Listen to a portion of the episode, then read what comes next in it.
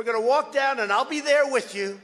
We're going to walk down to the Capitol, and we're going to cheer on. El pasado 6 de enero miles de votantes republicanos fueron convocados por el presidente Donald Trump a las afueras de la Casa Blanca para protestar la legitimidad del resultado electoral.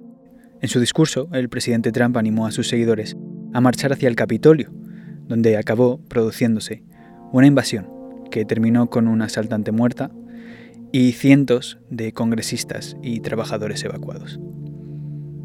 Hoy, en Decode América, analizamos el futuro del Partido Republicano junto a Alex Maroño, articulista del orden mundial. Soy Ignacio Fernández Vázquez. Esto es Decode América.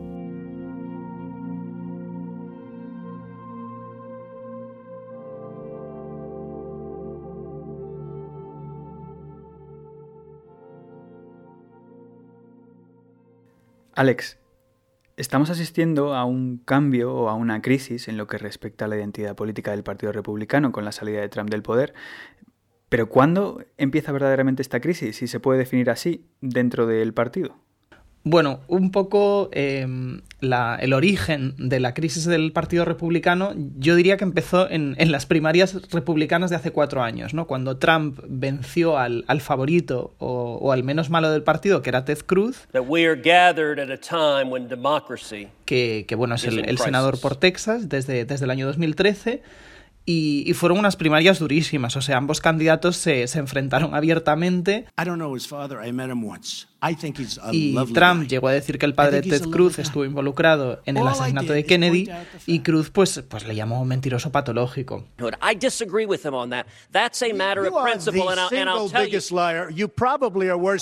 Tras la victoria de Trump en, en, en las primarias, incluso eh, grandes figuras del partido, como fue el expresidente Bush padre, el senador por Carolina del Sur, Lindsey Graham, o el senador por Arizona, John McCain, de hecho dijeron que no votarían a, la opción republicana debido a, la animadversión que, que Trump generaba, ¿no?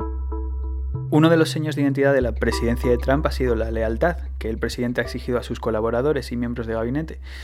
¿Qué es lo que pasó exactamente con las voces discordantes dentro del partido tras su victoria? Pues bueno, eh, por resumir una historia larga en, en, un segundo, estas voces fueron desapareciendo gradualmente. O sea, como dije antes, sí que había una gran oposición eh, hacia Trump en el Partido Republicano, una eh, incluso cuando ganó las primarias del partido, pero una vez que, que, ganó la presidencia, pues Trump se comenzó a enfrentarse con, sus críticos y al final estaba respaldado por, el apoyo de los votantes. algunos senadores, como por ejemplo Jeff Flake, que representaba Arizona, no se presentaron a la reelección y luego otros, como un representante de Carolina del Sur que se llamaba Mark Sanford, perdieron las primarias del partido. Entonces al final podemos decir que ya sea por crítica de Trump o por o porque los votantes eh, rechazaron sus proyectos políticos, pues, pues eh, aquellas voces que fueron más duras con el presidente durante, durante las primarias del Partido Republicano, pues fueron desapareciendo. De todas formas, también vale la pena remarcar que, algunas eh, voces críticas, como los ya mencionados Cruz y Graham, pues se volvieron férreos defensores de Trump prácticamente de la noche a la mañana y otras pues, pues al final estaban más aisladas dentro del partido. O sea que la mano dura que el presidente aplicó dentro de las propias filas del partido sí que ha servido como, de alguna forma, un elemento aglutinador durante su presidencia. Sí, al final yo creo que, si algo ha caracterizado la administración Trump es defender una, visión política basada en el, en el, ellos contra nosotros, ¿no? Al final o, estás eh, o me defiendes o, estás en contra de mi proyecto y, mereces ser denostado. Entonces, eh, durante estos cuatro años, pues al final contribuyó a una purga de voces críticas y incluso como hemos visto en estas últimas semanas, a pesar de defender abiertamente a Trump, pues el fiscal general de Estados Unidos, William Barr, que fue uno de los de, los, de la mayor defensa de Trump eh, en estos cuatro años, pues finalmente no, no fue suficiente y tuvo que dimitir. In the meantime, just moments after the Electoral College confirmed Joe Biden's victory, the president took to Twitter and announced his Attorney General, William Barr, will be stepping down next week. Pese a que Trump defiende esta visión binaria de, de, la política, nunca es suficiente. Eh, él nunca estará, nunca estará contento y el, la, la, más mínima crítica pues puede suponer, eh, puede suponer una dimisión. Bueno, cuatro años después de, las polarizantes elecciones de 2016, o sea, en 2020, ambos partidos pues afrontaron, o, parecía que afrontaban, las, las nuevas elecciones pues bastante más unificados que, que, bueno, que hace cuatro años, ¿no?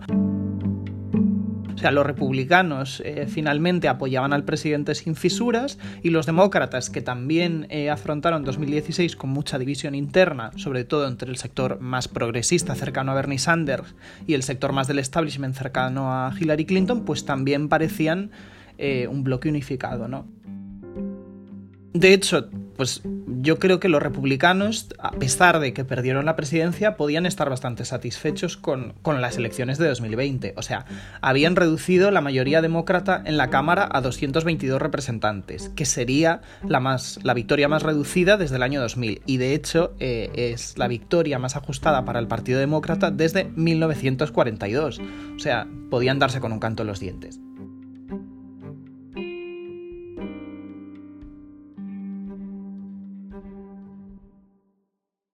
Hoy es el día de la inauguración del nuevo presidente, Joe Biden, y nos encontramos con que esa frágil pero compacta unión de los republicanos empieza a resquebrajarse. Al final hay cuatro hechos clave que explican pues, pues esta implosión del Partido Republicano. El primero, que puede sonar el más obvio, es la derrota del presidente, que, que al final eh, sí que es cierto que Trump se ha convertido en el segundo candidato que más votos ha recibido en toda la historia del país, con 74 millones de, de votos, pero perdió, o sea, ha perdido cuatro años después no ha, no ha, conseguido revalidar su victoria y de hecho se convierte en el primer presidente en no revalidar el mandato, en no conseguir la reelección desde 1992. Luego, el segundo factor, la pérdida de, de los dos escaños en las elecciones al Senado en Georgia. Por lo que entonces los demócratas han conseguido dos escaños claves que les dan una mayoría en el Senado, ¿verdad? Claro, muchas veces leemos, no, los demócratas han conseguido una victoria en el Senado. Tampoco es cierto, ¿no? O sea, el Senado, eh, el Senado está compuesto de 100 senadores y gracias a estos dos escaños de Georgia, los demócratas ahora tienen 50 y los republicanos tienen 50. O sea, hay un empate. ¿Qué pasa en esta situación? Bueno, ¿qué pasa? No. ¿Qué ocurre? ¿Qué va a ocurrir ahora? Bueno, pues que la vicepresidenta del país, eh, Kamala Harris, en caso de empate, como además de ser vicepresidenta del país, es presidenta del Senado, tendría eh, el voto decisivo para, para pues, pues romper este empate. ¿no? Entonces asumimos que los demócratas tienen, tienen mayoría gracias a, a este voto decisivo de la, de la antigua senadora por California. En 2016 los republicanos controlaban Casa Blanca, Cámara de Representantes y Senado. Cuatro años después, tras el paso de, del huracán Trump, pues son un partido minoritario a nivel federal. El tercer hecho clave de, de, esta implosión del Partido Republicano es el, el comportamiento errático que, que, ha mostrado el presidente en las últimas semanas. O sea, controvertidos mensajes en Twitter que le han llevado a la expulsión de la red social. This morning, President Trump waking up without his favorite megaphone. Let me ask you, should I keep the Twitter going or not? Keep it going?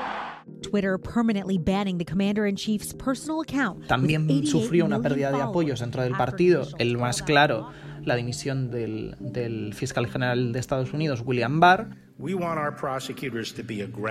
y de diferentes miembros de, de, su gabinete, como por ejemplo la, la secretaria de Educación, la controvertida Betsy DeVos el último hecho clave que, que, rompió el Partido Republicano pues fue eh, el asalto al Capitolio por parte de defensores eh, pro-Trump.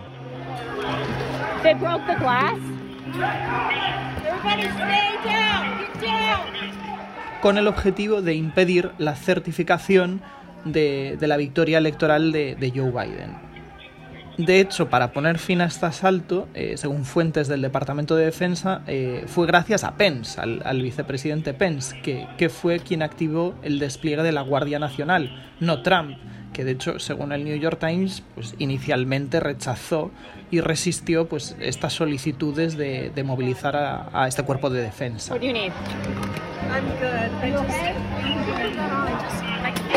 Cinco personas perdieron su vida en el asalto, incluida una veterana de la Fuerza Aérea, que fue disparada, de hecho, dentro del Capitolio mientras trataba de traspasar eh, y de entrar en la Cámara de Representantes, donde todavía había congresistas que, estaban pues, allí tratando de protegerse de la situación.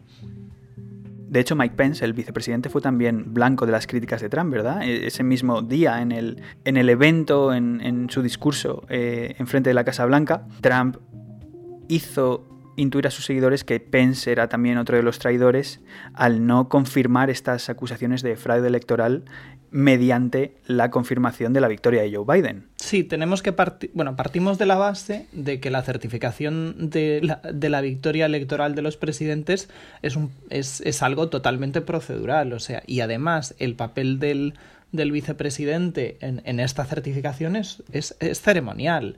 O sea, Pence eh, no tenía capacidad de subvertir el resultado electoral pese a las artimañas controvertidas, por, por no utilizar otra palabra, de, del presidente, ¿no? Tras el asalto al Capitolio que Trump apoyó e instigó, van a llegar consecuencias políticas. Sí, bueno, de hecho ya, ya ha habido eh, Trump ha, ha, batido un nuevo récord dentro de la historia estadounidense, ya que el 13 de enero, una semana antes de ser reemplazado por Biden, los representantes en la Cámara han aprobado un, el, o han comenzado un segundo impeachment contra, contra el presidente, que es la primera vez que, que ocurre en la historia. Además, algo muy interesante es que 10 representantes republicanos han votado a favor de, de este impeachment eh, en el que se le acusa de incitar a la, a la, insurrección y se ha convertido en el, en el impeachment, en el proceso de destitución más bipartidista de la historia. Más allá del juicio político, eh, Trump va a salir de la presidencia y va a salir del Partido Republicano. Pero, ¿qué repercusiones tiene esto a nivel estructural para el partido? ¿Cuál va a ser el futuro post-Trump del Partido Republicano? Pues bueno, yo creo que se se pueden identificar tres tendencias o, tres grupos más o menos claros que, que, bueno, que se van a ir perfilando en las próximas semanas, sobre todo tras, tras el voto del impeachment en el Senado, que, que confirmaría o, o no eh, la destitución de Trump. Por poner también un poco de, de perspectiva, ¿qué significaría que un presidente sea destituido después de que salga de, de, la presidencia. En principio, si se aprueba el proceso de destitución, Trump no podría presentarse en 2024, que es algo que él eh, ha barajado. Creo que, que tras la aprobación del impeachment en la Cámara, se pueden distinguir tres grupos principales de, de facciones republicanas. ¿no? Por una parte, tenemos a los conservadores tradicionales, que han sido más o menos críticos con Trump y durante estos cuatro años más o menos vocales y que de hecho Trump a algunos de ellos los ha tachado de rinos, republicanos solo, solo de nombre, y que bueno, al final defienden una vuelta a la tradición del Partido Republicano, eh, aunque bueno, en, en, lo que es las políticas muchas veces están eh, de acuerdo con Trump, pues en temas como por ejemplo el aborto, ¿no? Luego el segundo grupo sumado al de los conservadores tradicionales, son los, los defensores trampistas que, que, estas semanas pues, han abandonado un barco que se está hundiendo claramente y que no se han sumado a, a estas acusaciones de, de, fraude electoral. Finalmente, eh, tenemos los acólitos, los férreos defensores del, del presidente y que al final son aquellas figuras dentro del partido que, tratan de recabar esta, base de votantes trampistas de cara a los próximos cuatro años. Tenemos a estas tres facciones y yo creo que se puede decir que el grueso del Partido Republicano, sobre todo en el Senado, mucho más que en la Cámara, se ha distanciado de Trump y de hecho Mike Pence pues estaba furioso tras el asalto al Capitolio donde él estaba presente y ha felicitado pues a, Kamala Harris por su victoria electoral. Hay una serie de preguntas que entonces quedan un poco en el aire, ¿no? Y es la primera, si conseguirá el Partido Republicano reunificarse después de todo lo que ha ocurrido. Bueno, ahora mismo yo creo que el Partido Republicano está, como, como ya dije, fuertemente dividido y, y también una diferencia con respecto a estos últimos cuatro años es que las facciones que luchan por, por, controlar el partido son cada vez más críticas con la dirección que, que este ha tomado, ¿no? If we Republicans choose Donald Trump as our nominee, the prospects for a safe and prosperous future are greatly diminished. Entonces, los nervios están, están a flor de piel y yo creo que no está claro que, que el partido pueda, pueda llegar a unificarse, ¿no? O sea, eh, ahora mismo es cierto que, han perdido, pero bueno, han aumentado el número de votos, no se pueden permitir perder a, una base de votantes trampista, pero a la vez necesitan ampliar esta base y, claro, estás en un terreno muy complicado en el que unos te piden que moderes tu discurso y otros te piden que, que defiendas el fraude electoral mm, de mentira que el presidente está alegando.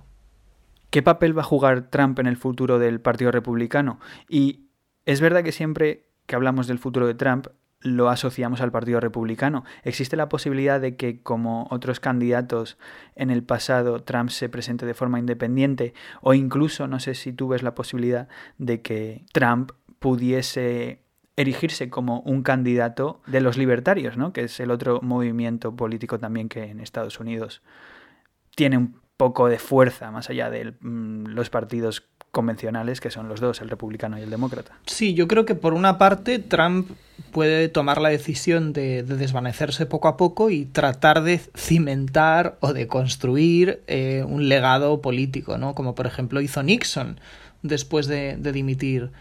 Eh, personalmente creo que eso no va a ocurrir. O sea, Trump es una persona eh, que se ha criado o que ha crecido o que ha construido su, su, legado entre las cámaras de televisión y no va a desaparecer de ellas. Va a seguir eh, tratando de influir en la política federal y, e incluso pues, pues dentro del partido como tú bien dices, si no, si no, es, eh, si no es destituido o si no, si no se aprueba el proceso de impeachment en el Senado, podría presentarse en 2024. No sé si eso le, le interesará, o sea, creo que es demasiado temprano para, para, para realmente afirmar que Trump dentro de cuatro años va a presentarse. Mm, personalmente creo que dentro del Partido Libertario no tendría cabida porque bueno, al final el Partido Libertario lo que defiende es eh, pues una fiscalidad mucho más conservadora, pero no se meten tanto en temas identitarios como sí que al final Trump eh, ha explotado. Y si se presenta eh, como un tercer partido o, con un movimiento más personalista, yo creo que, claro, de nuevo, si, si analizamos la historia, está destinado al fracaso. O sea, por ejemplo, Ross Perot que también eh, pues eh, instrumentalizó eh, su figura pues finalmente fracasó. Y luego por ejemplo pues tenemos el ejemplo de George Wallace también que, que bueno que fracasó. O sea creo que, que ahora mismo un movimiento personalista que consiguiera captar todo el voto republicano tradicional aumentar la base y mantener el, la base trampista de cara a 2024 es prácticamente imposible. Veo más fácil que el Partido Republicano se parta que que Trump en 2024 se presente como independiente y aumente la base de votantes necesaria para volver a ser elegido. Good evening, America. I'm Donald Trump Jr. Otra de las preguntas que queda en el aire es si eh, alguno de sus hijos pues tratará de mantener viva la llama trampista. Yo creo que los dos hijos que más eh, aspiraciones o ambiciones políticas han mostrado son Ivanka Trump y Donald Trump Jr. Ivanka Trump eh, al final es una persona que yo creo que tiene un discurso mucho más moderado, eh, que su padre y que le costaría eh, movilizar esa base trampista que al final es totalmente anti-establishment. ¿no? Yo creo que esa facción del partido la, representaría mucho mejor Donald Trump Jr. Y, sí, de hecho hay muchas voces que especulan que, que su hijo, que Donald Trump Jr., podría presentarse en nombre de su padre en 2024. Hay voces en Estados Unidos que dicen que el rol del Partido Republicano está cambiando, eh, que antes era el partido de las élites, ahora se erige como el partido de una clase trabajadora mayoritariamente blanca, aunque es verdad que también hay parte de élites que votan al Partido Republicano aún. Aunque vemos que en estados como Florida, donde cuentan con un gran apoyo, esa clase trabajadora no es tan blanca, como se dice, sino que es más diversa. Eh, mientras esto ocurre, también vemos como el Partido Demócrata, antes el partido de las clases menos pudientes, se está convirtiendo en un partido de una élite intelectual, ¿no? Eh, cuya base son los ciudadanos con estudios universitarios. ¿Crees que este giro va a ser beneficioso para los republicanos y crees que tratar de atraer a esas clases trabajadoras no blancas es la estrategia adecuada para ampliar el potencial electorado del Partido Republicano y así asegurar la supervivencia del mismo en una era post-Trump que se presume verdaderamente traumática para, para, el partido? Claro, depende un poco del factor con el que analices eh, las, los diferentes caminos para la vuelta al poder del Partido Republicano. Por ejemplo, mencionas que Trump ha mejorado su, popularidad entre, entre aquellos votantes no blancos. ¿no? Al final, eh, bueno, esto es un, un, tema bastante más largo, bastante más complicado, pero hasta qué punto, o sea, se habla mucho del voto latino, ¿no? Y de que Trump ha mejorado eh, dentro del voto latino en Florida. Claro, pero es que hasta qué punto hay un voto latino, ¿no? Yo creo que ese puede ser un poco también el debate. Hasta qué punto un cubano estadounidense de Miami tiene las mismas preocupaciones o los mismos intereses que, que un mexicano estadounidense que vive en la, en la frontera de Texas, ¿no? O sea, tradicionalmente esta división se ha hecho eh, para diferenciar el voto blanco del voto, del, voto, del voto negro, que era mayoritariamente demócrata por la historia del país y la esclavitud y, bueno, muchos otros factores, pero hasta qué punto eso es representativo de, de otras minorías eh, raciales, pues como la latina o la asiática, ¿no? O sea, eso es un debate bastante, bastante más complicado y a lo mejor quizá hay que analizar pues otros factores, pues por ejemplo el, el económico o incluso el de género, ¿no? O sea, eh, hasta qué punto son votantes latinos o votantes latinos hombres. O sea, yo creo que eso también puede ser muy interesante. Luego, por otra parte, yo creo que, que se ha construido esta narrativa de que, de que Trump, bueno, representa los intereses de, de los pobres estadounidenses, un discurso totalmente de clase, y eso no es, no es del todo cierto. O sea, depende un poco de, del factor con el que lo analices, ¿no? Pero, por ejemplo, en una, en una encuesta de, de, la CNN hecha a pie de urna tras las elecciones de 2020, podemos ver que, que aquellos votantes que ganan menos de 50.000 dólares al año se decantan claramente por Biden, mientras que aquellos que ganan más de, de 100.000 dólares al año se decantan claramente por Trump.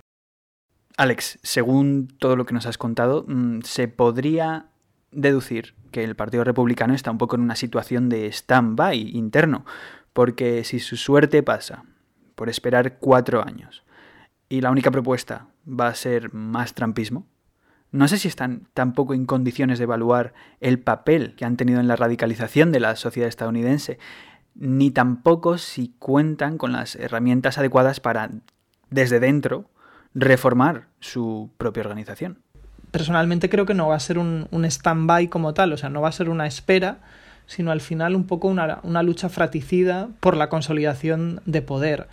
O sea, al final, como muestran, como muestran las encuestas, las zonas suburbanas que tradicionalmente eran, eran feudos republicanos han apoyado a los demócratas. Por ejemplo, el, el condado de, el famoso condado de Maricopa en Arizona eh, se han decantado por los demócratas este año. Entonces, eh, los republicanos ahora mismo tienen la, la difícil tarea de tratar de, de, entre comillas, moderar su discurso lo suficiente como para volver a atraer a esta base de votantes, mientras que no, no alienan o mientras que no pierden a, a esta base pues trampista o incluso radical. Si algo hemos visto estas últimas semanas es que incluso el, sector más radical dentro del Partido Republicano que, incluye o que podemos, donde podemos incluir al presidente, ha condenado la violencia del asalto al Capitolio.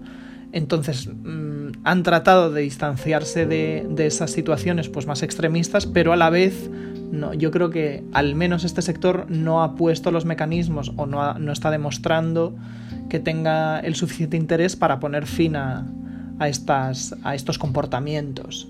Hay un sector más moderado del Partido Republicano que está siendo más eh, vocal en su, en su crítica con, con, este sector y en su responsabilidad interna, pero hay otros que, que, bueno, que no tienen tanto interés.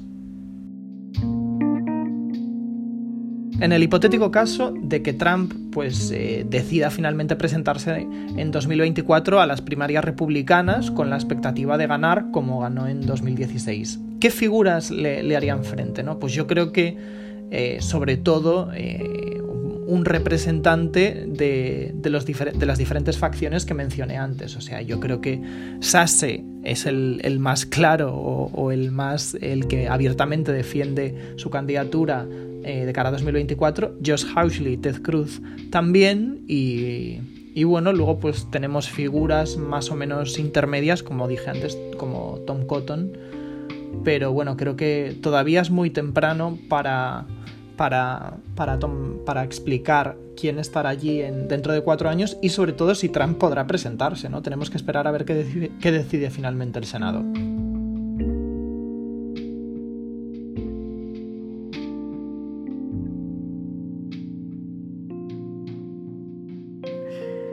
Pues muchísimas gracias, Alex. Gracias a ti, Ignacio. Un abrazo. La toma de posesión de Joe Biden tendrá lugar bajo una fuerte presencia policial y sin público, para prevenir posibles altercados, como los que se vivieron el pasado 6 de enero. Hasta aquí ha llegado este podcast. Si os ha gustado, compartidlo, ya que es un proyecto hecho sin ningún tipo de financiación. Yo soy Ignacio Fernández Vázquez. Gracias por escuchar Decode América. Hasta la próxima.